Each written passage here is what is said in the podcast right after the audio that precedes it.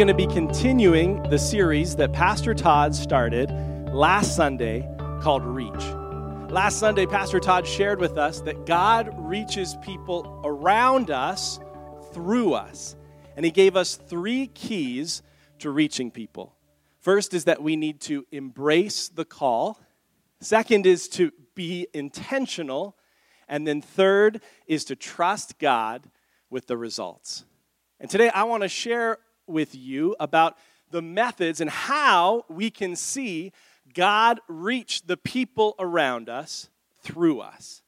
Now, I have grown up in church, and so I've seen a number of different methods of trying to reach people with the good news of Jesus Christ. I've seen our church put on big dramatic performances where we've been able to invite people to come, hoping that they will encounter Jesus.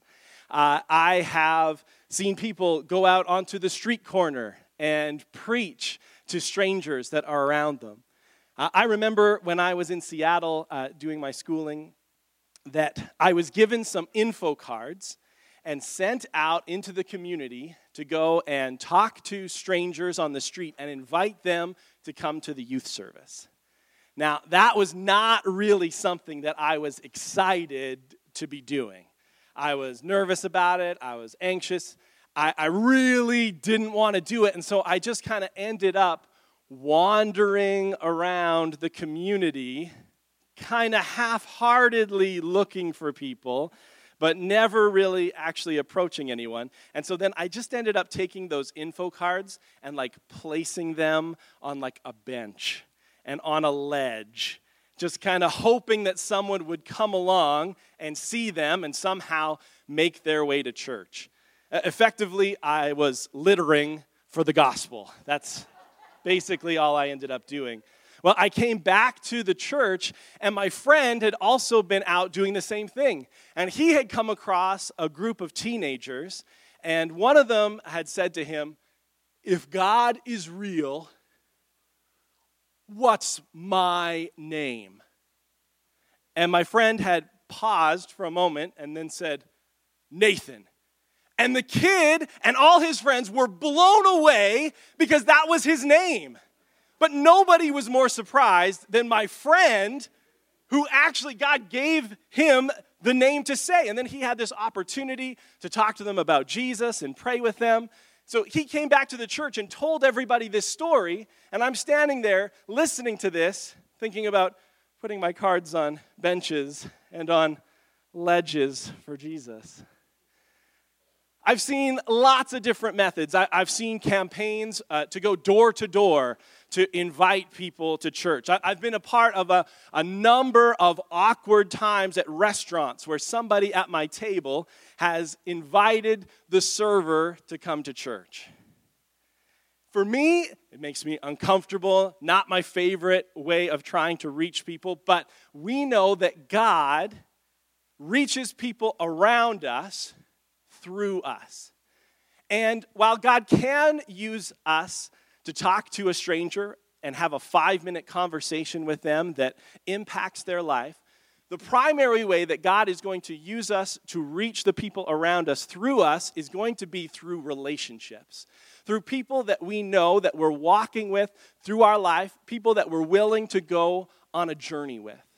Our family and our friends and our coworkers or our neighbors, people that we see and interact with regularly. God can use us to reach them because we know that God reaches people around us through us. And I think one of the best ways that we can see God use us to reach people is when these people that we are in relationship with come to us with their questions when they have a question about faith or they have a question or something that's going on in their life and they're willing to come to us and ask us, what a great opportunity we have in those moments to share with people about Jesus. Have you ever had anyone ask you a question? Has someone come up to you and said, Man, you're just always so happy. Why are you so happy? It's an opportunity. If someone comes to you and says, you know what, I, am facing a difficult decision, what would you do if you were me? It's an opportunity when someone comes to us with a question. Or when, if someone says to us, you know what, I've seen something different about you. You've changed. What's going on inside of you? And these are great opportunities that we have to share about Jesus with people. The Bible talks about this in 1 Peter chapter 3 verse 15. And I want to share this verse with you. It says, "Always being prepared to make a defense to anyone who asks you for a reason for the hope that is in you. Yet do it with gentleness and respect." The part I want us to look at here at the beginning is to anyone who asks you. Man, what a great way to reach people. To have people come to us and ask their questions. Wouldn't you like to reach people that way? To have people be open to hear your answer because they're coming to you with the question? So, how do we see God use us in this way to reach people? As God is going to reach the people around us through us, how do we live in a way where people come to us and ask us questions? Questions about the hope that they see inside of us. Well, that's what I want us to focus on today. And to answer that question, we're going to look at 1 Peter chapter 3. But before we go in and, and read several verses from this chapter, I want to just make a quick detour to Matthew chapter 5, where Jesus is preaching the Sermon on the Mount. And it's his famous sermon where Jesus has a huge crowd of people that's around him. And he goes up on the side of the mountain and he's sitting down and he's preaching and teaching to the crowd. And one of the things that Jesus says to them is in Matthew chapter 5, verse 13, where Jesus says, You are the salt of the earth. But if salt has lost its taste, how shall its saltiness be restored? It is no longer good for anything except to be thrown out and trampled under people's feet. Jesus says that we, as Christians, we are salt. We're the salt of the earth. Salt is different. The great thing about salt is that salt can be used to enhance the flavor of meat. Uh, you can just sprinkle some of your salt onto the meat, it's going to enhance the flavor. Uh, you can also use salt as a preservative for meat. But for salt to be effective, salt needs to be different. Salt is chemically different from the meat. And if salt is not different, then it's not really salt. If it's lost its saltiness, it's not going to be effective. It's not going to enhance the flavor, and it's not going to be a preservative. And Jesus is talking, uh, and salt at the Dead Sea or around the Dead Sea, it could lose its saltiness because it would take on these alkaline flavors from these compounds that would be added to it, and the salt would actually dissolve. And so you'd be left with what seemed to be salt but it wasn't able to do the job of salt. And for us as Christians, we are to be salt. Salt is different. For salt to be effective, it has to be different than the meat. And we are called to be in the world, but not of the world. We are to be different from the world. But if there's nothing different about us, if there's nothing that's recognizable about us, if we're indistinguishable from the world around us, if we're not different, can we be effective? Different gets noticed. We want to be salt. We are salt. We are to be different. If we're not different, then we're like salt that's lost its flavor that you'd throw out onto the road, is what Jesus is saying different gets noticed. Several years ago, as a fundraiser uh, for Haiti Arise, I let the kids of our children's ministry determine my haircut for a summer. And they voted and decided to give me a pink and green mohawk. And so I had this pink and green mohawk for the entire summer. And I, on Sunday mornings, uh, I would wake up early, and Crystal, my wife, she would hairspray my hair up so it was standing nice and tall, pink and green. And I would come to church, and the kids loved it. It was lots of fun. But there was one Sunday where, right after church, I had to make a beeline up into the northwest, and I needed to stop at Market Mall and pick up a few things.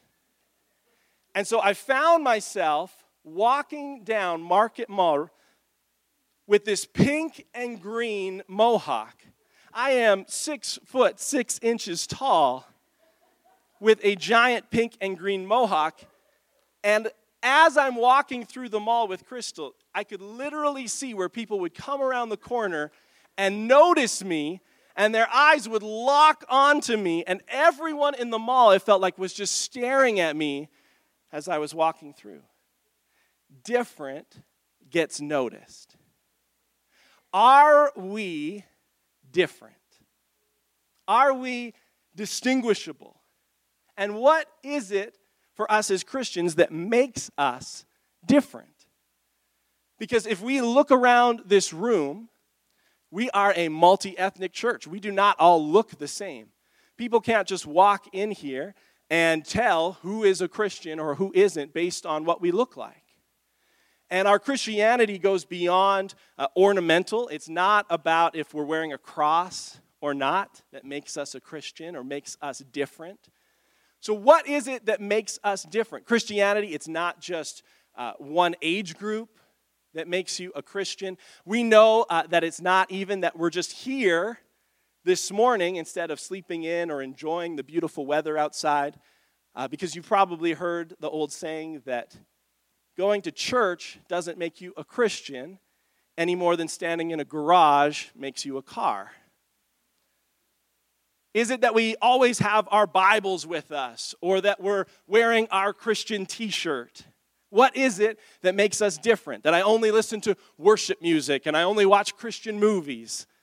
What is the difference that we are to have? Well, to answer that, I want to look at 1 Peter chapter 3. We're going to go there, and if you have your Bible, I would love for you to open it up to 1 Peter chapter 3 with me. 1 Peter was written by Peter, who is a disciple of Jesus. It was written uh, several or a couple decades after Jesus had uh, died on the cross and rose from the dead, and then spent 40 days with his disciples and followers before ascending into heaven. And in those few decades, Christianity has spread out from Jerusalem into the other regions of the world around them. And so churches are being planted in cities and provinces, in countries. And Peter has uh, moved, he's now in Rome. And he's writing to Christians who, as Christianity has spread out into these other regions, they have faced some persecution. And there are Christians that are suffering persecution. Not all Christians at this time are, but there are some in specific localized places. And Peter is writing to them. He's a disciple of Jesus. Now he's a leader in the early church. And Peter knows what it's like to face persecution. He's been imprisoned several times. And he writes to this church. And in fact, shortly after writing these letters of 1 Peter and 2 Peter, Peter will die a martyr's death for Jesus. He'll be crucified by the Roman Emperor Nero just a short while after he sends out these letters. And he's writing to Christians who are facing suffering and persecution, and he's urging them to be different. And if you have your Bible, you can see uh, back in chapter 2, it begins, we're about halfway through chapter 2. He's urging them to abstain from the flesh, to be honorable in their relationships with the Gentiles, to live differently, to show respect, that it's going to impact even their marriages and how they interact with the people that are around them. That they're to be different. And in 1 Peter chapter 3, starting in verse 8, I want us to look at this together. And we're going to read from verse 8 to verse 11 here because there's two things that Peter is going to point out to these Christians. And first is that we are to be different in our conduct, in our behavior, in our actions. That we want to be different from the people around us in what we're doing. And we show them this through our conduct, our actions, and how we're living our life. So take a look at this with me. This is verse 8. It says, Finally, all of you have unity of mind, sympathy, brotherly love, a tender heart, and a humble mind. Verse 9, do not repay evil for evil or reviling for reviling, but on the contrary, bless. For to this you were called, that you may obtain a blessing.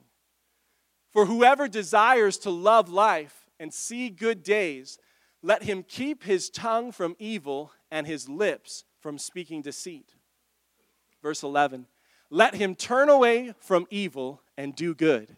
Let him seek peace and pursue it. And so, in these verses that we see, as Peter is describing, this is a different way for us to live our life.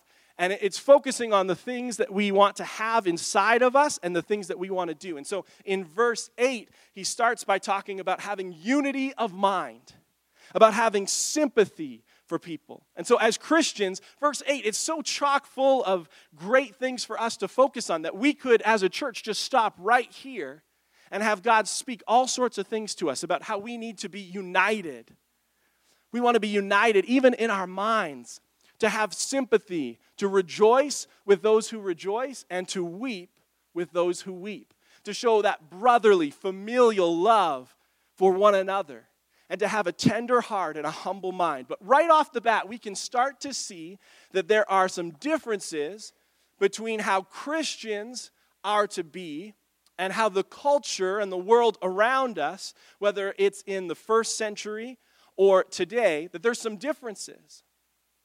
Unity of mind is something that our culture is not going to value the same way that we do. That we want to be united in our thinking, but our culture is going to say, no, that's, that's groupthink. That's, you're trying to tell me how to think. It's better for us to have our own views and our own thoughts, and we shouldn't all be thinking the same way. And even qualities like sympathy, love, tenderness, humility, these are things that would be considered weak by our culture. But these are things that we are to have. Peter is urging them to have. And it goes even farther in verse 9, where Peter is telling believers that when people are evil to us, we're not to be evil to them. When they revile us, we're not to revile them. Instead, we are to bless them. I was talking with a friend this week about how, as Christians, oftentimes we're like, yes, I know that if people are evil to me, mean to me, if they hate me or revile me, then I, I'm going to bless them. But usually, what that means for us is we will bless them up to a certain point. You know, we'll go farther than the people in our culture around us, but do we go all the way with this? You know, like I'll, I can only take so much hatred and evil, and then if you're still going to be evil to me, I'm going to pop you one.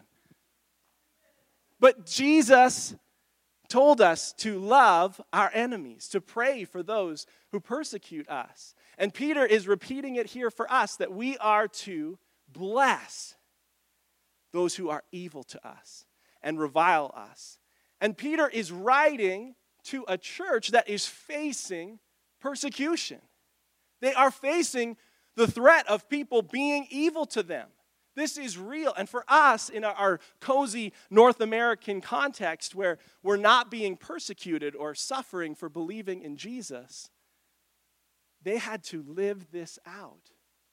But this is something that we see Jesus talk about, and we see he lived it out in his life. He blessed those who were evil to him. We see Peter writing this, and he lived this out.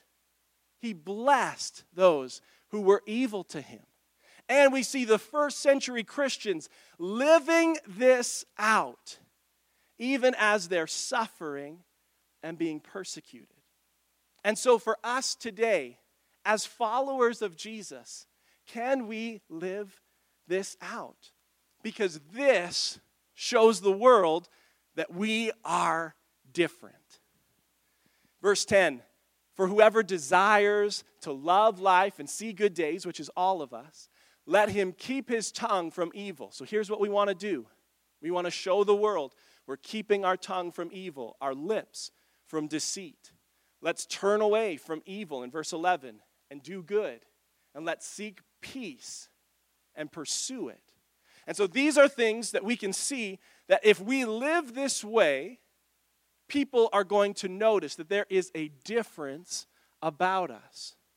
And in verse 12, so in these few verses, Peter is talking about how we can be different in our conduct, in our thinking, in our heart, in how we're acting. And then in verse 12, it talks about how we can be different in our motivation. And it's answering the question why are we willing to do these things? Why do we want to do these things? Because people in our culture around us, they want people to be nice to them and to be moral towards them. And most people are going to agree yes, we want to be nice and moral and kind to people that are around us. But the big difference and separation between us as Christians is the why. Why do we want to do this? And in verse 12 it says, For the eyes of the Lord are on the righteous, and his ears are open to their prayer. But the face of the Lord is against those who do evil. And so, our reason for why we want to be different and live different is that we know that God sees us, that He's watching us, not as some sort of angry landlord looking and waiting for us to make a mistake to punish us, but as a, an older brother who's gone before us, as a loving father who cares for us. And so, this is part of the motivating factor because we want to live this way, not just when people are around watching us, and not when there's just going to be a benefit from society seeing, oh, we're doing good things, but even when we're alone, even in private, even when no one could possibly know, we know that our Father sees us, watches us, and hears us. And so, this is our motivating factor for living this way. For the first century Christians, they knew that God heard them, that God watched them, saw them, was with them, even as they are suffering. Let's continue on here in verse 13 where it says, Now who is there to harm you if you are zealous for what is good? Well, Peter's audience is probably saying, uh, yeah, the, there's lots of people around and they could slander us and they could persecute us. And yeah, like if I'm doing good, I, I'm still living under the threat of this. But Peter's making a bigger point here. And let's look at verse 14. But even if you should suffer for righteousness' sake, you will be blessed. Have no fear of them, nor be troubled. And this is where we see this relationship that we have with God that when we know Him and we know He's watching over us, even if we're suffering, even if it's so difficult, we know He sees us. And we don't have to be afraid or troubled by what's happening around us because of this relationship that we have with Him. It's something different going on inside of us. And this leads us back to the original verse that we saw, where it says, uh, but in your hearts, honor Christ the Lord as holy. This is verse 15. Always being prepared to make a defense to anyone who asks you for a reason for the hope that is in you, yet do it with gentleness and respect. And so from verse 8 all the way up to here, we see a different way for us to live our life, different way for us to think, a different way for us to act, and a different motivating factor inside of us than in the world around us. If we live this way, as difficult and hard as it is, as hard as I find it to be blessing those who are mean to me or reviling me or hating me or evil to me, as difficult as that is to live out, we see when we live this way, it's different.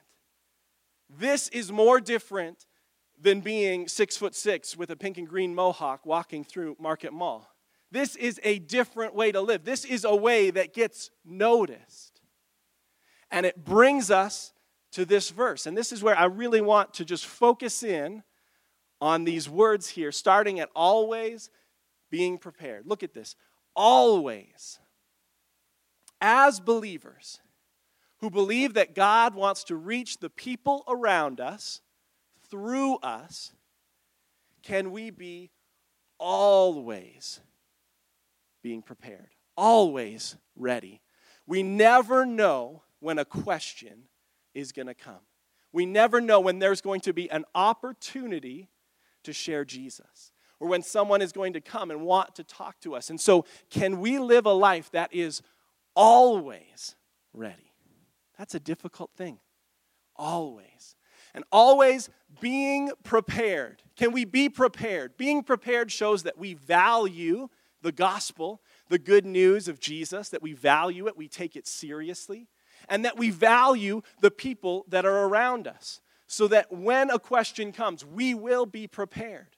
Always being prepared. To make a defense. To make a defense means that we're willing to stand and answer courageously about what's happening inside of us. That we're not going to just roll over or concede. And I don't know about you, but I've been in many moments where I felt, man, I think this is an opportunity for me to share Jesus. Man, I think this might be a moment where I could say something or I could share about what Jesus has done in my life. Oh, it's gone. Okay, I missed it. And then I feel bad, and I'm like, man, that was a moment that God had for me, and I blew it, and I didn't say anything, and I just kept quiet. So, can we be those who always being prepared to make a defense? Not even feeling that we have to so much defend the entire Bible or defend Jesus, but to be willing to stand and speak courageously uh, to anyone about the hope that's in us. And this next part, to anyone. And this is challenging to me again. To anyone? To anyone who asks me? Anyone. But you know what? I really don't trust their motivation in why they're asking me this question. You know, I don't really think that they're serious about it. But to anyone, that we would be prepared to make a defense, to stand and courageously speak to anyone who asks us. This part here, to asks us. I want us to think about this for a moment. What does it mean for people to come and to ask us? First of all, Jesus said that we're to be salt. If we're not different, how is anyone ever going to come and know to ask us? If they're not seeing anything different inside of us, how would they know to ask? And secondly, you could be living different. You could be living this out to a T. And yet, if you don't know anybody who doesn't know Jesus, who is going to come and ask you? If there's no one around you to see how different you are, will anyone come and ask? And if we're not approachable, will people ever feel like they even could ask us a question?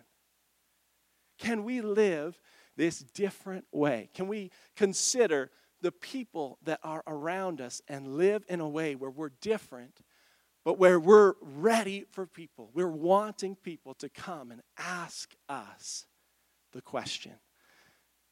Anyone who asks you for a reason for the hope that's in you, a reason for the hope. What is the reason for hope that's inside of us?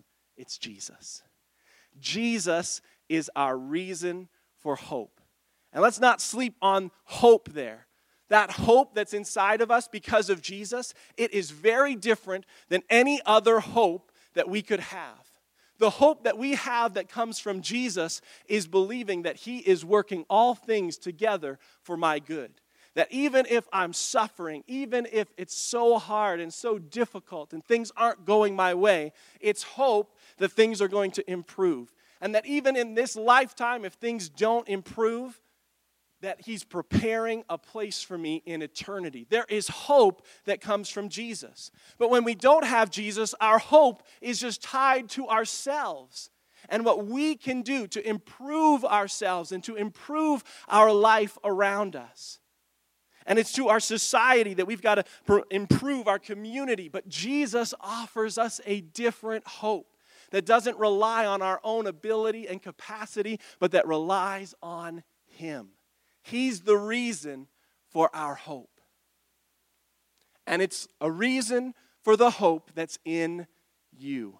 Pastor Todd talked about this last Sunday. That this is where it's your story. People are coming, they are asking you about the reason for the hope in you. And so we get to share the personalized story of what Jesus is doing inside of us. This is where we get to tell about our story of Jesus and the hope we have because of him. The last two parts here is that we would do it with gentleness and respect. Gentleness is not a lack of power or conviction or strength, but it's those things under control that we would have the control to when someone comes and we're so excited and we're fired up and we're ready to share that we're not just going to blast them out of the water with our intensity and the turn or burn and this is my moment and I've been waiting for you to come and gentleness and respect. Don't blow it at the very end by forgetting and losing them because you're not respecting them not being respectful. So, with gentleness and respect. Can we live this way? This is a different way to live, to be salt in the earth. It continues in verse 16 having a good conscience, so that when you are slandered, those who revile your good behavior in Christ may be put to shame. And verse 17, for it is better to suffer for doing good, if that should be God's will, than for doing evil. Now, if I'm a first century Christian reading this, whew, that's a tough verse to read as I am facing suffering and persecution.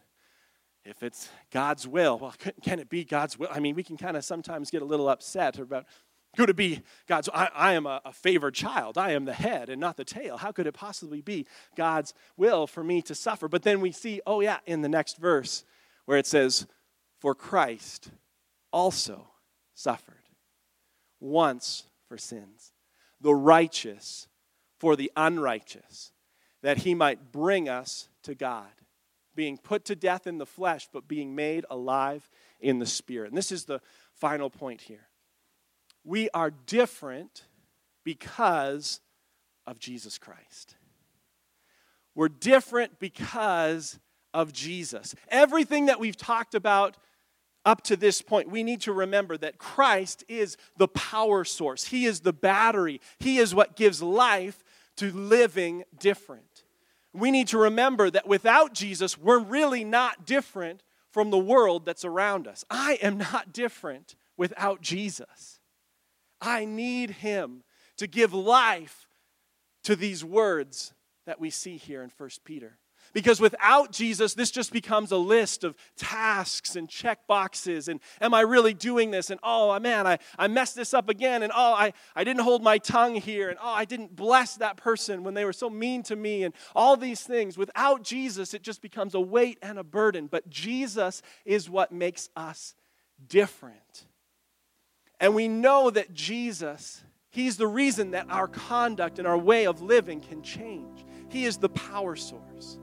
And we know that Jesus, as it says in, in verse 12, if we go back to verse 12 for a second, it says, For the eyes of the Lord are on the righteous, and his ears are open to their prayer. We know that Jesus sees us, that he hears us, that he's with us.